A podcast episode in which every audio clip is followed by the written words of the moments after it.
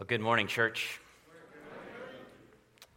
Before we think about a passage of scripture from God's word, I've been tasked with uh, giving you my elder testimony. I, I grew up in a Christian home in central Pennsylvania. I, by God's grace, was born into a Christian family who taught me the gospel, taught me who God is. I was also raised in a, a, church that believed the gospel, believed the scriptures, and taught me the scriptures. And at a very young age, I remember knowing my sin and the gravity of that, and knowing that the only remedy, the only solution was Christ. And I believed the gospel at a young age, I trust. I don't know the exact dates, I don't know the exact time, I don't even remember the exact place, but I know believing in Jesus as my Lord and my Savior. As time went on, I, I began to, do, I never got over that. I never stopped thinking about that. I remember I'd always walk outside at night, even as a kid, looking up at the stars and wondering, what's God doing right now? Just questions about God continued. And that those only continued to, to develop and grow, even as I, I spent much time in church and saw uh, various other churches. Why do churches do things this way? Why do churches do things that way? And I just began to always question why this, why this, why this. And so ultimately, I think it was around middle school or, or high school whenever I thought, is this Jesus stuff, is this faith actually real? Kind of hit with a, a worldview dilemma. And I remember reading the scriptures, listening to other pastors, asking my pastors a bunch of questions that they didn't even know all the answers to. But by God's grace, I was convinced that the scriptures are true. It is the word of God. And the verse that kept sticking out to me was Romans 1:16. For I am not ashamed of the gospel. It is the power of God unto salvation to everyone who believes. And based on that, I thought, well, if, this is true, if this word is true, I, I don't want to do anything else with my life other than and share it to people, to preach it to people. And thus began that journey. I was given some speaking opportunities at my church, in my youth group. And I thought I was going to be the next Billy Graham. I wanted to, to preach. I wanted to proclaim. I wanted to see multitudes come and know Jesus. And I trust I still do. But it, it, was that time whenever I decided to go to a Bible college in southern West Virginia and pursue theological education, prepare for ministry, that God started to transform my heart and show that what He had in store for me was more than just getting up and, and speaking in front of you all. Although I love sharing scripture, I love figuring out what the Bible means and proclaiming it to you, and, and hopefully we all learn and grow together. But it was during those times of, of Bible college and then even early seminary in Louisville, Kentucky, where I saw this idea in the truth that Jesus is our shepherd. And what does he give his churches? He gives them under shepherds. And so while, while preaching is so, so vital, there's even more to pastoring than, than just standing up here. And I don't want to undermine that because I think it's glorious. I think preaching is central to the church. But I begin to love God's people more as I, as I begin to love God and grow in my understanding of shepherd. I want to shepherd people like Jesus shepherd. And this desire just grew and grew and grew. And the passage that kept coming up to me was John chapter 6. I would read it over and over again. I don't know if you're familiar with that passage, but in that passage, Jesus does many wonderful things and then he has this little discourse about if, unless you, you eat my flesh and drink my blood, you, you can't follow me. And after that, it says, many of his disciples, many of the people who were following, deserted him. They left him. And Peter, Jesus asked Peter, Are, are you going to go with them as well? And Peter's response is some of the most beautiful words. He says, Lord, where else will I go? You alone have the words of eternal life. And so I believe that God's words through Christ alone have eternal life with all my heart. And so, as I, I went through theological training and, and, Bible college and seminary, I was part of various healthy churches that taught me what a church is to be, what a church is to be like. And then graduation came, and I thought, you know, I received a lot of training, a lot of knowledge, but I need a place where I can serve, where I can learn. I read Titus, I read Timothy, and they're all training under guys who know what they're doing. And so I started looking for a place who had some guys who knew what they were doing in ministry. And I think I found that. And I found this, this not an advertisement, but Hamilton Baptist Church, which I never heard of before, and Hamilton, Virginia, which I never heard of before. And I thought, I know, right? And I thought, well, let's, let's give this a try, because they seem to be looking to do what, what I'm hoping to do. And so I sent the email, and a couple weeks later, I, we did a Skype conversation. And at first, I was a little thrown off because I thought I was like joining a cult because both these redheaded guys were talking to me. but, but I realized that uh, it was much, much more than that. And obviously, as, as, many of you know, I came here as a pastoral intern uh, almost a year and a half ago now. And uh, ever, ever, since, ever since that time, uh, just being here at Hamilton, I've learned how much your pastors love the Word of God. They love you. I'm talking about Stephen, Josh, and, and the other elders, your other pastors here. They, they love you, they labor in prayer over you. And that desire just continued to grow in me. I want to be like them, minus the red hair. I want to love God, I want to love His people. And so that's, that's my desire. That's my desire as, as, I, as I trust I've been transformed by God's grace. And I, I believe these words are the eternal words of Christ that lead to eternal life. I want to spend my life shepherding God's people. And I think that's, that begins here. I want to spend my life proclaiming His word and seeing it, it grow in your lives and in my life. And there was a, a Puritan pastor, uh, Richard Baxter, who, who gave this quote about preaching. He said, Preach every week as though you are preaching to dying men. And that's not to be uh, just uh, sad, but in reality, we're all going to face that day whenever we stand before our Creator God. And I want to help guard, guard and protect the gospel. I want to lead people to so that whenever they close their last, uh, their last blink on earth, take their final breath, I want them to see Jesus. And so I think that's what a pastor, a shepherd, is shepherding you to meet Jesus. And that's what I want to do with my life. And so, by God's grace, I hope to continue to do that, and I hope to do that well here. And I hope to take some of you with me to Lovettsville. So, by God's grace, until we, until we all see Jesus face to face, I pray and I hope to, to lead, to preach the gospel, to see lives changed and transformed by the gospel and see God's kingdom just continue to grow and grow and grow on this earth. But until then, until that day happens, until, until we meet Jesus face to face, what do we do? We encourage one another and we hear the word of God. So that's what I would like us to do today is, is to listen to the word of God. Listen to the word of God. I'm going to be in Philippians chapter 2 today. Philippians chapter 2. And if you're using one of those black Pew Bibles in front of you, you can find that on page 980. Page 980 in Philippians chapter 2. But as you're turning there, what do you think for a moment? If, if you were taking a walk in 17th century England, you would stumble across many homes, many houses with enclosed gardens around them. Typically, these gardens would be rectangular in shape, and they would be enclosed by walls. They would have fences, uh, hedges, or actual just like cement walls. And these walls would provide protection from the winds that could come in and uh, the cool winds and harm the crops, or they could keep unwanted rodents out. But these gardens also provided a place of refuge. In fact, there's one writer who said that in the 1640s, when Britain was involved in the horrors of civil war, he said, these gardens became places of secure retreat from the dangers of political and religious strife.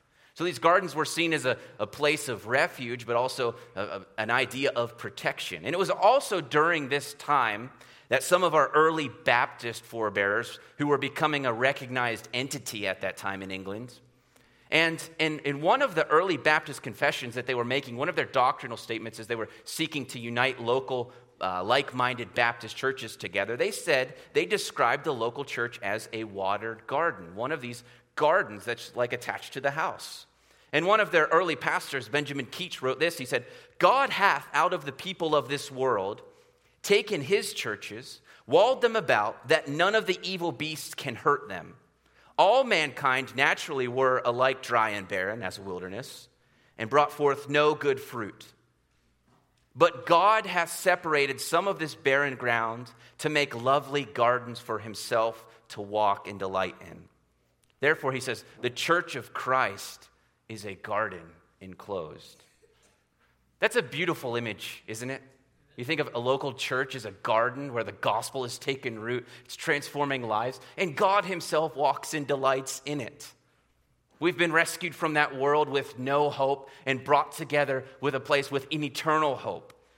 A beautiful garden producing various herbs, fruits, vegetables, just like a church standing on the good news of Jesus and watching His word produce life. We have been given life through Christ, brought together as a church, and united on a mission together to, to grow our garden, not just numerically, but to see us grow in our faith and love for one another and in Christ, but also to see more gardens planted all over the world. It's a beautiful image. And if you're looking at Philippians chapter 2, you'll discover that there's a church described here that fits this description. Ever since Paul planted, established this church, probably around the year 50 AD, there has been an ongoing partner, partnership between the Philippians and Paul as he ventures into new frontiers to take the gospel to places where it's never been. And then, after Paul planted this church about 10 years later, he writes back to thank the Philippians for their partnership in the gospel. And we find that the, the church is defending and confirming the gospel. You can read chapter one. They're growing in the faith. And we learn this from the letter that they're financially supporting Paul in his mission endeavors. It's a beautiful gospel garden that's taken root. And you know what? I think we ought to praise God because I see this happening here as well. I think what we have is a, a beautiful gospel garden that is continuing to grow. We stand on the authority of Holy Scripture. We consistently hear the gospel proclaimed. I'm seeing many of you grow in your love for Christ and one another. We are faithfully supporting missions and an upcoming church plant, which many of you should be involved in. Certainly, we have room to grow in all of these areas, right, by God's grace. But praise God for what He's doing here. At the same time, everyone knows that a healthy garden doesn't just stay healthy by itself, it takes work. You must continually guard it from outside hazards. That's why these walls were put in place, as well as weeds and disease from within. There are opponents to the gospel and the church must stand firm in one spirit, lock arms together, and guard and protect the gospel from those outside opponents. But in chapter 2, we see that Paul warns of another danger a threat from within. He warns of disunity brought about by selfish ambitions. And I, I have no doubt, no doubt in my mind, that Satan would love to to slither in here, make his way through the doors, nurture our selfish ambitions, water them a little bit, and uproot this gospel family, this gospel unity that we have. So, how by God's grace can we continue to guard what we have? Can we continue to nurture this gospel community that we have so that we not only maintain what's going on here, but we continue to grow? And I'm not I didn't pick this passage because I see a lot of disunity or, or fighting in between you, but I think this serves as a checkup for us. Maybe a, a diagnosis and a treatment. So maybe even as you're listening to the sermon or reading this passage, pray, God, if, if there's any of this in my life, if there's any seeds of selfish ambition or conceit, would you please eradicate that from my life?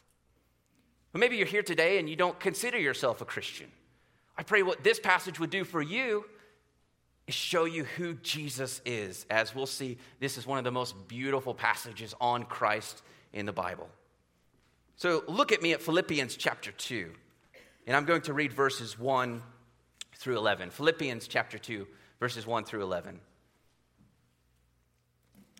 So, if there is any encouragement in Christ, any comfort from love, any participation in the Spirit, any affection and sympathy, complete my joy by being of the same mind, having the same love, being in full accord and of one mind.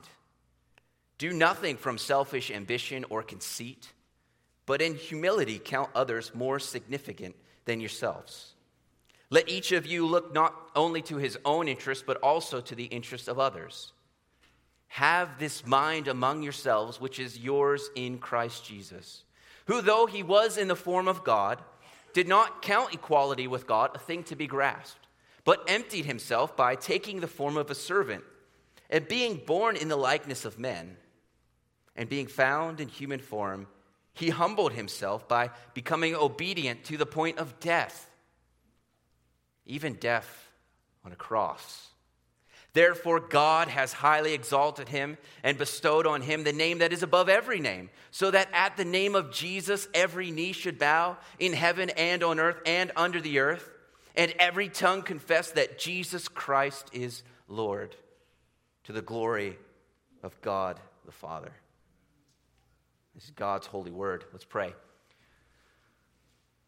Father, may what is said today glorify you and equip your saints for the ministry you have for us. And may it draw those who don't know you to see the glory of Jesus. We ask this in Jesus' name. Amen. So, what is Paul talking about in Philippians chapter 2? Philippians chapter 2. Well, from verses 1 through 11, I'd like to give you one main idea, and it's this that unity, Paul's concerned about unity, unity is cultivated when selfish ambitions are eradicated. And selfish ambitions are eradicated in Jesus. So, unity is cultivated when selfish ambitions are eradicated, and selfish ambitions are eradicated in Jesus. If you cut that in half, you get the main points of our sermon today. So, first, let's look at Paul's argument here. It is showing that unity is cultivated when selfish ambitions are eradicated. Notice how he begins in verse 1. He says, If there is any encouragement, if there's any comfort, if there's any love. You see how the Apostle Paul is building his case here? He's helping them connect the dots between what they already have in Christ and thus what they need to do as a result of being in Christ. Paul isn't wondering or asking if these qualities exist.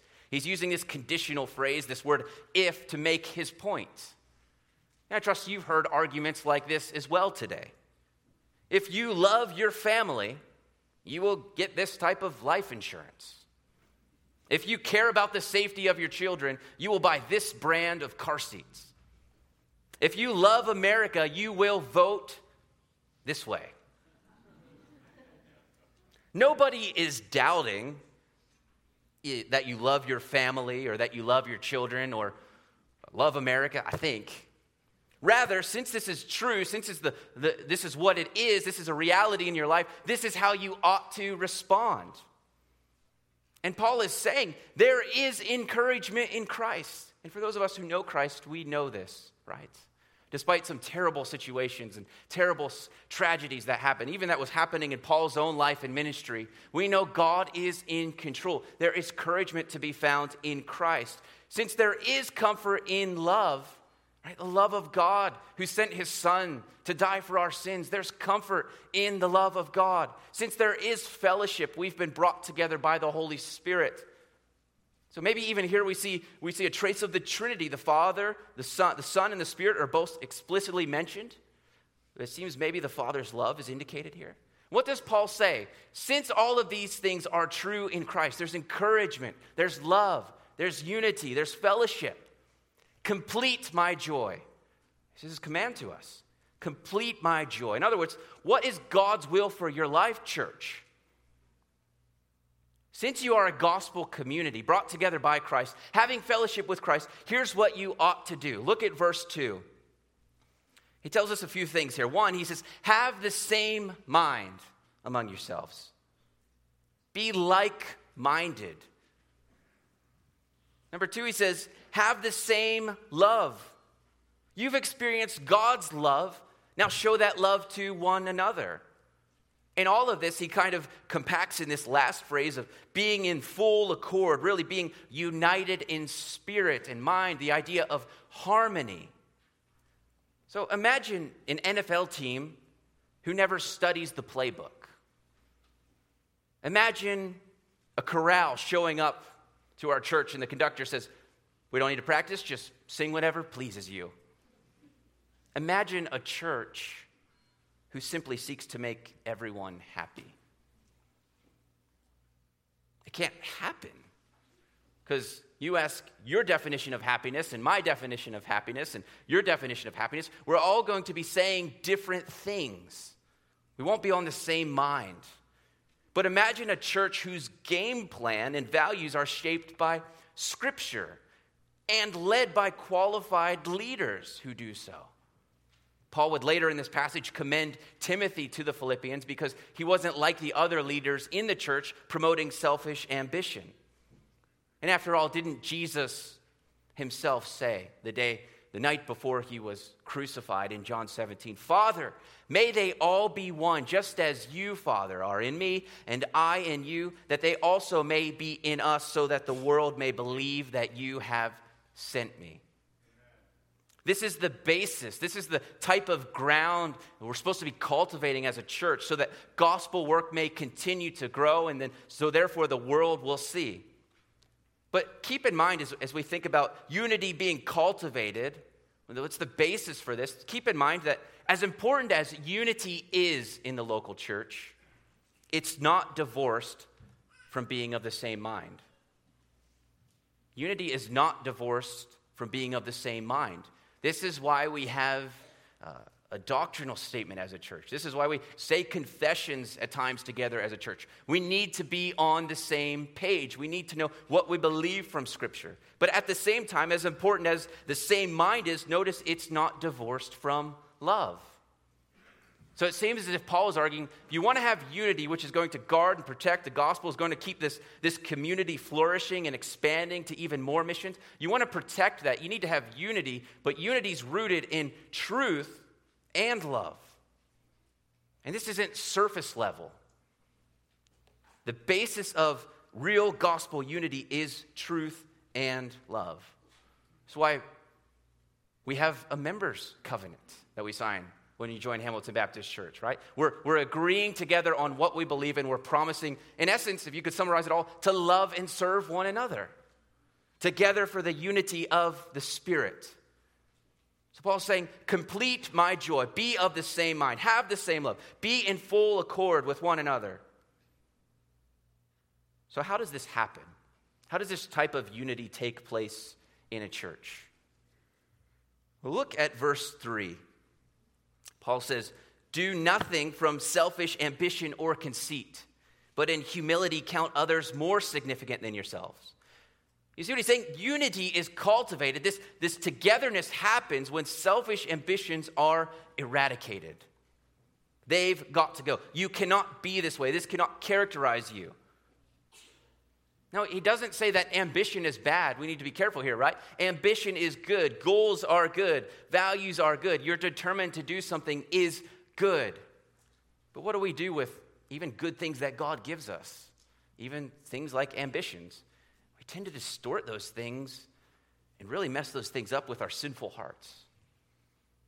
This is why Paul is calling us to work for unity by eradicating these selfish ambitions. Cultivating and maintaining, if we're going back to that garden image, requires more than watering. It requires pulling the weeds that can choke the life out of the garden. In the church, Paul seems to be saying some of those most destructive weeds or disease that can slither in is that of selfish ambition and conceit. Selfish ambition is when you act for your own goals, your own agenda. It's about self interest, how this affects you, benefits you, not that of the churches, and thus not that of Christ.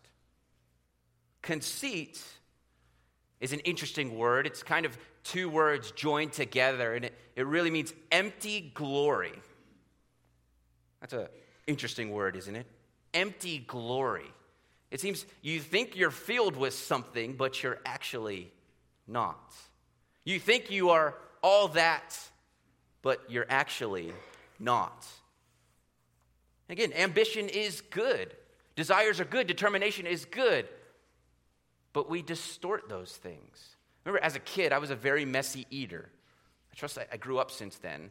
But I remember my mother telling me, even as a kid, and we'd have beautiful meals or great dinners, that you make even the best meals look disgusting. And that's what we do as human beings with the good gifts that God has given us, even ambition, drive, determination. We take those things that are beautiful and good and wholesome and we mess them up. So, a couple questions. What, what do you seek when you come to church? What are your expectations? Sing some songs, hopefully, hear a decent sermon, and you go on your way. In what ways, possibly, do you live for yourself? Maybe, maybe it's the church calendar or events of the church. They're, they're kind of last on your list. If I, if I get time, I'll, I'll join part, I'll, I'll fellowship at that time, but it's not that important to me. Or maybe, maybe you don't prioritize your money to, to give to, to the church to see missions grow. You know, I've got all these other things, and there's a lot of things I want to do. The church is doing okay right now. Maybe you, you even, and maybe this is a type of conceit. You, go to church, you come to church. I love being part of a mission minded church. I love being part of a church that serves one another, but you yourself don't serve or give. That would be conceit. Maybe, maybe you do serve. Maybe I do serve. Praise God that you do serve. But you wish people thanked you a little bit more. You feel like you deserve a bit more recognition for what you do. Not saying I see these things, but I wonder, we know Satan is out there. I wonder if any of these may be slithering up in your heart, in my heart. He's planting those weeds, he's planting those thoughts. So, what are we supposed to do? Instead of doing those things, we are to live and act in humility. The, the last half of verse 3 but in humility count others more significant than yourself. Paul defines humility, he seems to define it there, as counting others as more significant than yourselves. Notice he doesn't say you're not significant.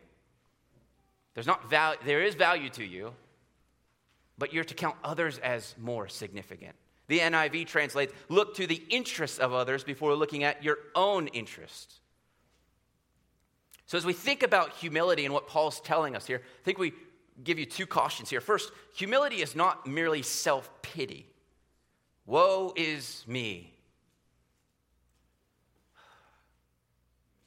It's what that actually does is call attention to yourself.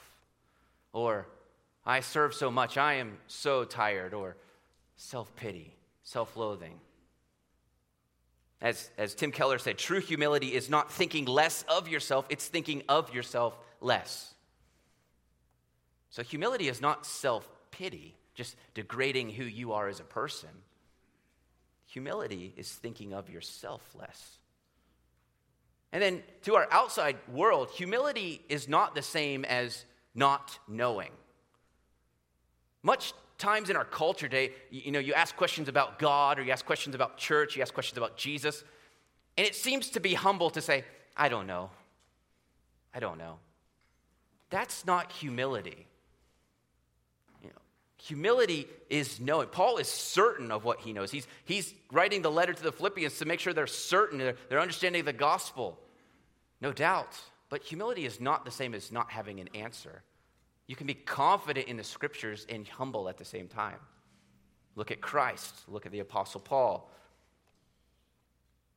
But I think there's two problems we face with humility. As we're thinking about humility, we need to grow humility. We need to eradicate selfish ambitions and conceit. If we want unity to flourish, I think there's two big problems we face. First, humility is not popular.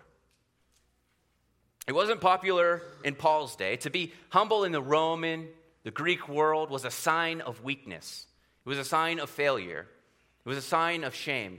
After all, Aristotle said that honor and reputation are the greatest virtues. And actually, if you, if you study a bit of history, you'll see that the, the wave of Christianity is what brought about this, this movement of humility as being a virtue. It was unknown to the world, it wasn't popular. And while our virtues may have shifted a bit today, this still isn't that popular for us today. You need to take care of yourself. You need to express yourself. You need to be you. you. You can't let anybody tell you what to do. While that may sound appealing, it has wreaked havoc. Don't, tell, don't let anybody tell you what to do. Go after your desires. Marriages are broken, families are destroyed, children are neglected, churches are torn apart. So it's not popular, but it's also hard work to be humble. Our natural inclination is not that of humility, but selfish ambitions. It's like an addiction we have. If, if our interests and our agendas can be achieved even at the expense of others, we usually take that opportunity, as long as most people don't know about it. But unity won't grow where selfish ambitions live. If we want to maintain, cultivate unity, we must eradicate selfish ambitions. But how? This is hard. My nature is to look in the mirror. And here's what C.S. Lewis said one out of every three of my thoughts is self admiration. What an admirable fellow I am. I catch myself posturing before the mirror, so to speak, all day long. I pretend I'm carefully thinking out loud what to say to the next people, for his good, of course, and then suddenly realize that I am thinking how frightfully clever I am going to be and how we will admire me. And then, when you force yourselves to stop it, you admire yourself for doing that. It's like fighting the Hydra. There seems to be no end to it depth under depth of self love and self admiration. So even when we get the good motives to say, I need to stop this, I need to eradicate this, I need to put this to death, it's just like that, that festy, the feisty weed that keeps popping up. The roots of selfish ambitions and conceit are so deeply rooted in your heart, in my heart, that you can't possibly tear them out. I did some, some gardening while I was in seminary, just kind of as a side job. And, and there were these, I don't even know what they were called, but they were, they were little like devil weeds. I don't know what else to call them. Like if you pick them by pulling the root up out of, they were just little. They looked harmless. But you pull them out, there's actually like, I don't know, like hundreds of little seeds in there that if you pull these weeds out, they're going to plant a hundred more. And that's what, what it's like, I feel like, whenever we try to kill sin, or especially self love or self admiration, is I think we can just pull it out and nobody will notice, but what that actually does is just creates more and more and more. And what do we do? How do you tear this out? Do you ever find yourself fighting that? Say, I'm not going to think about myself more than others today, but you still do? Well, Paul gives us very, very good news. And after all, that's the definition of the word gospel, isn't it? So he, he's, in his argument here, he's saying if unity is going to thrive, these things have to be eradicated. He doesn't just give us a moral lesson, though, or even just an example to look at. He shows us Jesus. He shows us how to get rid of these things, how to get down to the roots so that when you pull it out, none of those other seeds are going to keep going, but they will be gone. So, point number two selfish ambitions are eradicated in Jesus. Look at verse 5. Have this mind among yourselves which is yours in Christ Jesus. Now, as, as we jump into this section, I want to make a brief comment, kind of, kind of like a footnote to all of this.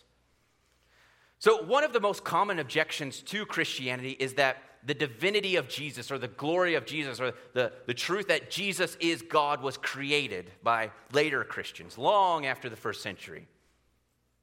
If somebody came up and told you that, how would you respond to that? Christians made up this Jesus guy years after he was alive, centuries after. Well, let me give you three quick reasons that may help you answer that question, maybe for your own heart or for that of, of a neighbor or a friend or family member. First, you can't get earlier Christian belief than this. So, what Paul's about to describe us about who Jesus is, you just can't get earlier Christian belief about this. Paul wrote Philippians, and, and this isn't like a historical dilemma. This is this is what we know. Paul wrote Philippians around the year 62 AD. We know Paul planted the church probably sometime around 50 AD. And Paul was converted around 33 AD. I don't know if those dates mean anything to you, but you really can't get any earlier Christian than 33 AD. So, any good historian knows if, if you want to know what was this really like, what, what was, if 2,000 years from now people are just fascinated, what was Stephen Carn like? It's not the best thing to, to ask somebody living 2,000 years from now, but let's go ask his wife, let's ask his family, let's ask his church, let's ask his intern who worked for him. What's he really like? You want somebody who was there at the same time. And when Christians say we believe the Bible, we're not just saying it's, it's a supernatural book, although it is, it's inspired by the Spirit, but it's actually the earliest witnesses we have. You can't get earlier Christian belief than this. Second, there are multiple witnesses. So, what you read in Philippians 2, what we're about to discover about Jesus, is not the only place we find magnificent, God exalting verses about Christ. You see this in John chapter 1, you see this in Hebrews 1. It's all over the New Testament. And important point, as, as I say often, all the, the, the, the New Testament was written while eyewitnesses of Christ were still alive. We're not getting books or letters that are written centuries after Jesus. So there are multiple witnesses. And third, there doesn't seem to be a sneaky agenda by early Christians. There doesn't seem to be a sneaky agenda by early Christians. As we'll see, Paul talks about Jesus as being Lord. And it was never good to call anybody Lord except Caesar, especially when a guy named Nero was, was in charge of all of this. They could be killed for saying things like this, but yet they kept on saying it. So you have to say, what was their agenda? Were they trying to fabricate a movement? Were they trying to get rich? Were they trying to become famous? When you start thinking of all the possibilities why they might have a sneaky agenda, there just isn't a good reason. So, can't get an earlier Christian belief than this. There are multiple witnesses, and there doesn't seem to be a sneaky agenda, at least a very good one. Now, you ultimately come to faith, you come to Jesus in faith by trusting him. But I, I say these things because we don't, we don't live on a blind faith. Our faith stands on real historical events. And so, if, if you have further questions about that, I know you, one of the pastors here or another member, ask them about that and talk to them about that. There's books we can give you. Christians have answers. So, please chat if you have questions. Now, back from the footnote. Selfish ambitions are eradicated in Jesus. Look what he says Have this mind which was yours in Christ. And remember how Paul talked about humility and counting beforehand? Pay attention as he says. If we're, if we're sticking with Paul's argument, how do we eradicate selfish ambitions? I see four main ways that this text shows us how to eradicate those things. I want to give you this last section from verses 9, uh, sorry, 5 through 11. I want to give you four, four things about eradicating selfish ambitions. Four things. First, selfish ambitions are eradicated when we behold the deity of Jesus. Selfish ambitions are eradicated when we behold the deity of Jesus. Look at verse 6. Talking about Jesus, who was in the very form or nature of God himself. What does it mean to be in the form of God? Keep reading. He did not count equality with God a thing to be grasped. Your translation may say, he didn't seize this opportunity, he didn't take advantage of it. But so, so if Jesus is in the form of God, and Jesus is equal with God, that's what Paul is telling us. Any mathematicians in here, what does that equal? Jesus is God. He's divine. Jesus enjoyed all the privileges and prerogatives of being God. Yet, why is Paul telling us this? What's he arguing? He's not just giving us a, a, a theology of Christ, although it's very helpful for that, and I'm grateful it's in the Bible. But he's making an argument. Why is he telling us this in this argument? Essentially, there's nothing outside of the power of Jesus. He has all the privileges, all the prerogatives of being God. Yet, he doesn't grasp hold of that. He doesn't take advantage of that. He humbles himself. He doesn't use his status and rights in, in selfish ways like we would. What we see is he will submit to the will of the Father. So the temptation to use our status, our talents, even our gifts for our own recognition fade as we behold Jesus, fully God, yet not taking advantage of his own status and power. Behold the deity of Jesus. Second, selfish ambitions are eradicated when we behold the emptying of Jesus. Verse 7 Jesus emptied himself by taking the form of a servant, being born in the likeness of men. Now, people have sometimes thought, based on this phrase, that Jesus, who was divine, fully God, equal with God, when it says he emptied himself, that he somehow stopped being divine, that he stopped being God when he became human. And then when he was exalted, he went back to being divine and glorious in God. Divine, not divine, divine. But that is not true. That is not what this passage is teaching. So, what does it mean that Jesus emptied himself? Again, keep reading. He says, by taking the form, so he was in the form of God, but now he says he's taking the form or the nature of a servant, becoming human. So Jesus already existed long before arriving on earth in a manger. And he was fully God, yet he became man. Do you see the, the great paradox there? He emptied himself by taking on, he emptied by addition. The Word became flesh, as John 1 tells us. Not just any human, but a servant. The second person of the Trinity, of God Himself, emptied himself by taking on the form of a servant. He didn't become any less God, but he emptied himself by taking on human flesh. So the desire to fill our lives with maybe the most pleasure, maybe little sacrifice, diminishes when we contemplate the one through whom the world was made coming to serve coming not to be served but to serve Behold the emptying of Jesus, the incarnation of Jesus. Third, behold the death of Jesus. Selfish ambitions are eradicated when we behold the death of Jesus. Look at verse 8. In being found in human form, he humbled himself by becoming obedient to the point of death, even death on a cross. Do you remember how the Gospels describe that night before Jesus went to the cross? Jesus goes to the garden to be with his Father. And as he sweats blood, he cries out, Father, is there any other way? Not in fear of Roman soldiers, but in the cup of God's wrath that he was about to drink.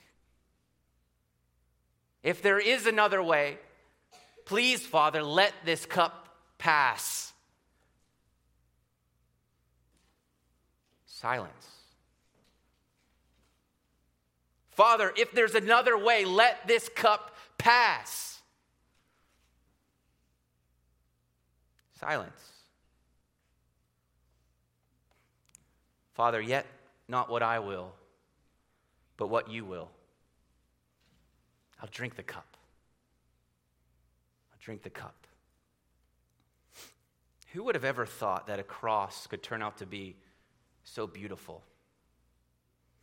He humbled himself by becoming obedient to the point of death.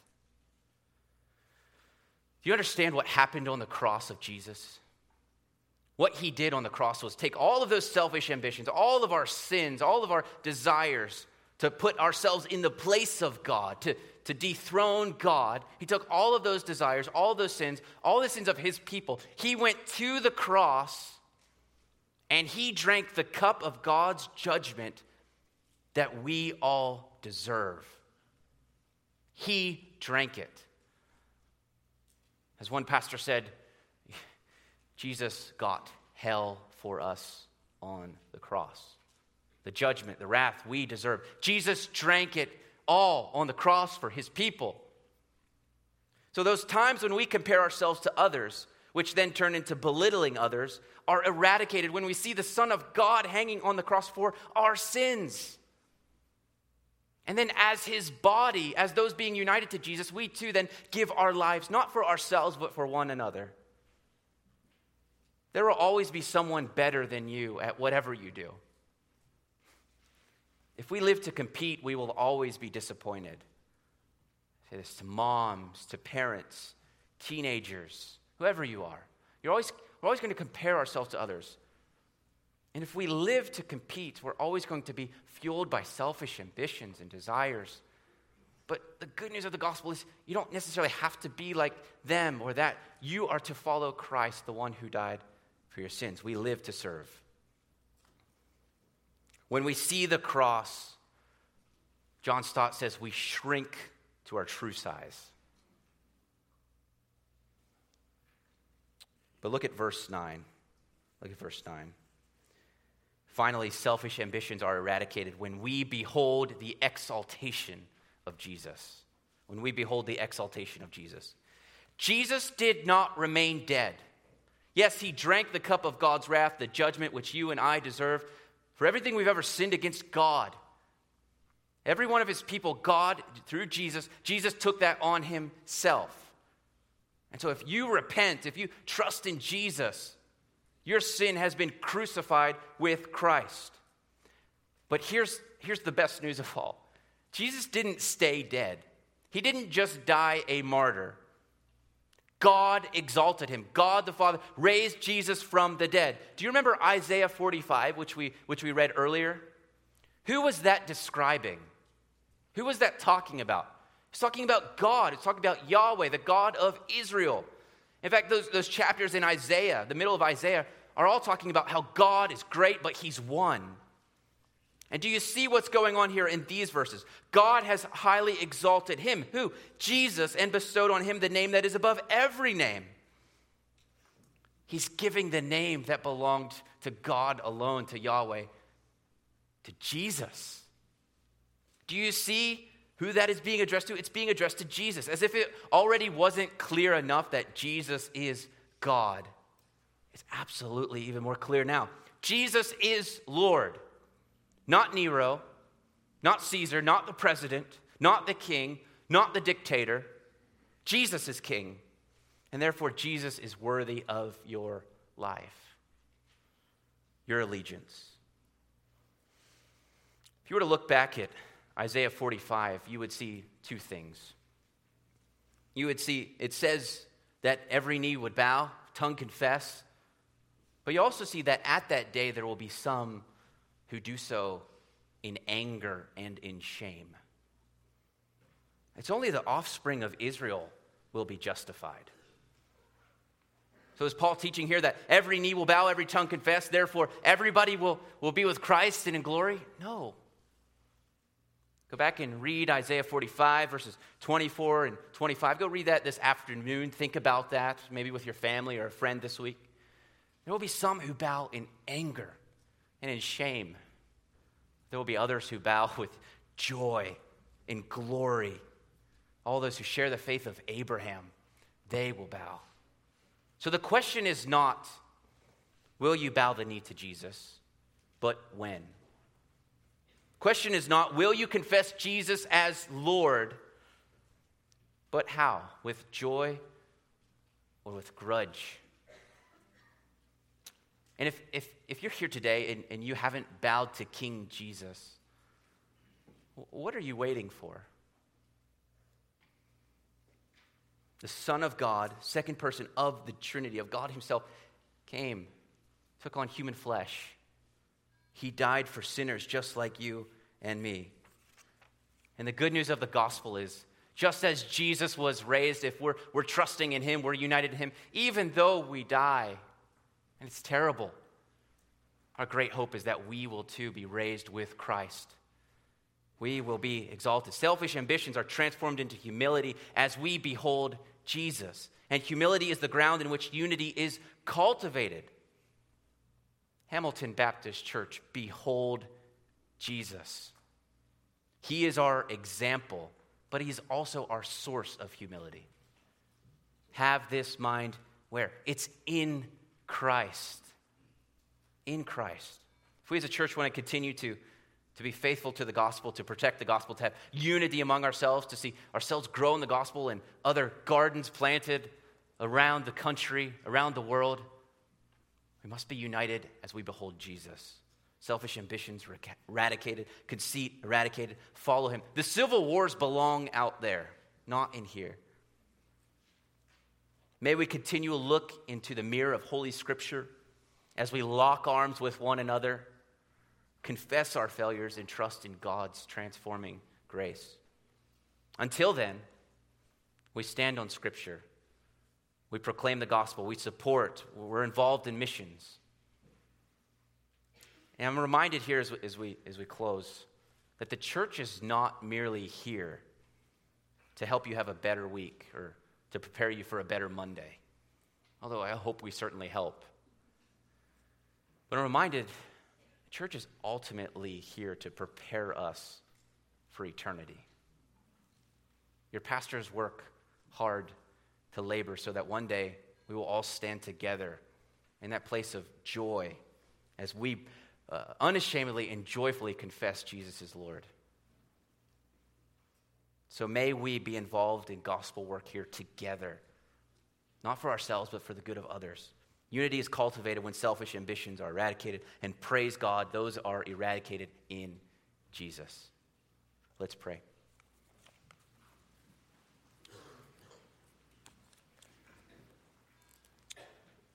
Father, we know by nature that we are, we are selfish, we look to our own interests. But we praise you that because of what Jesus has done on the cross, we can be redeemed, we can be freed from those. So may we as a church forsake ourselves and follow you. And not just individually, but as we do that together, may we be of the same mind and the same love. May we be a church united together we ask this in Jesus' name. Amen.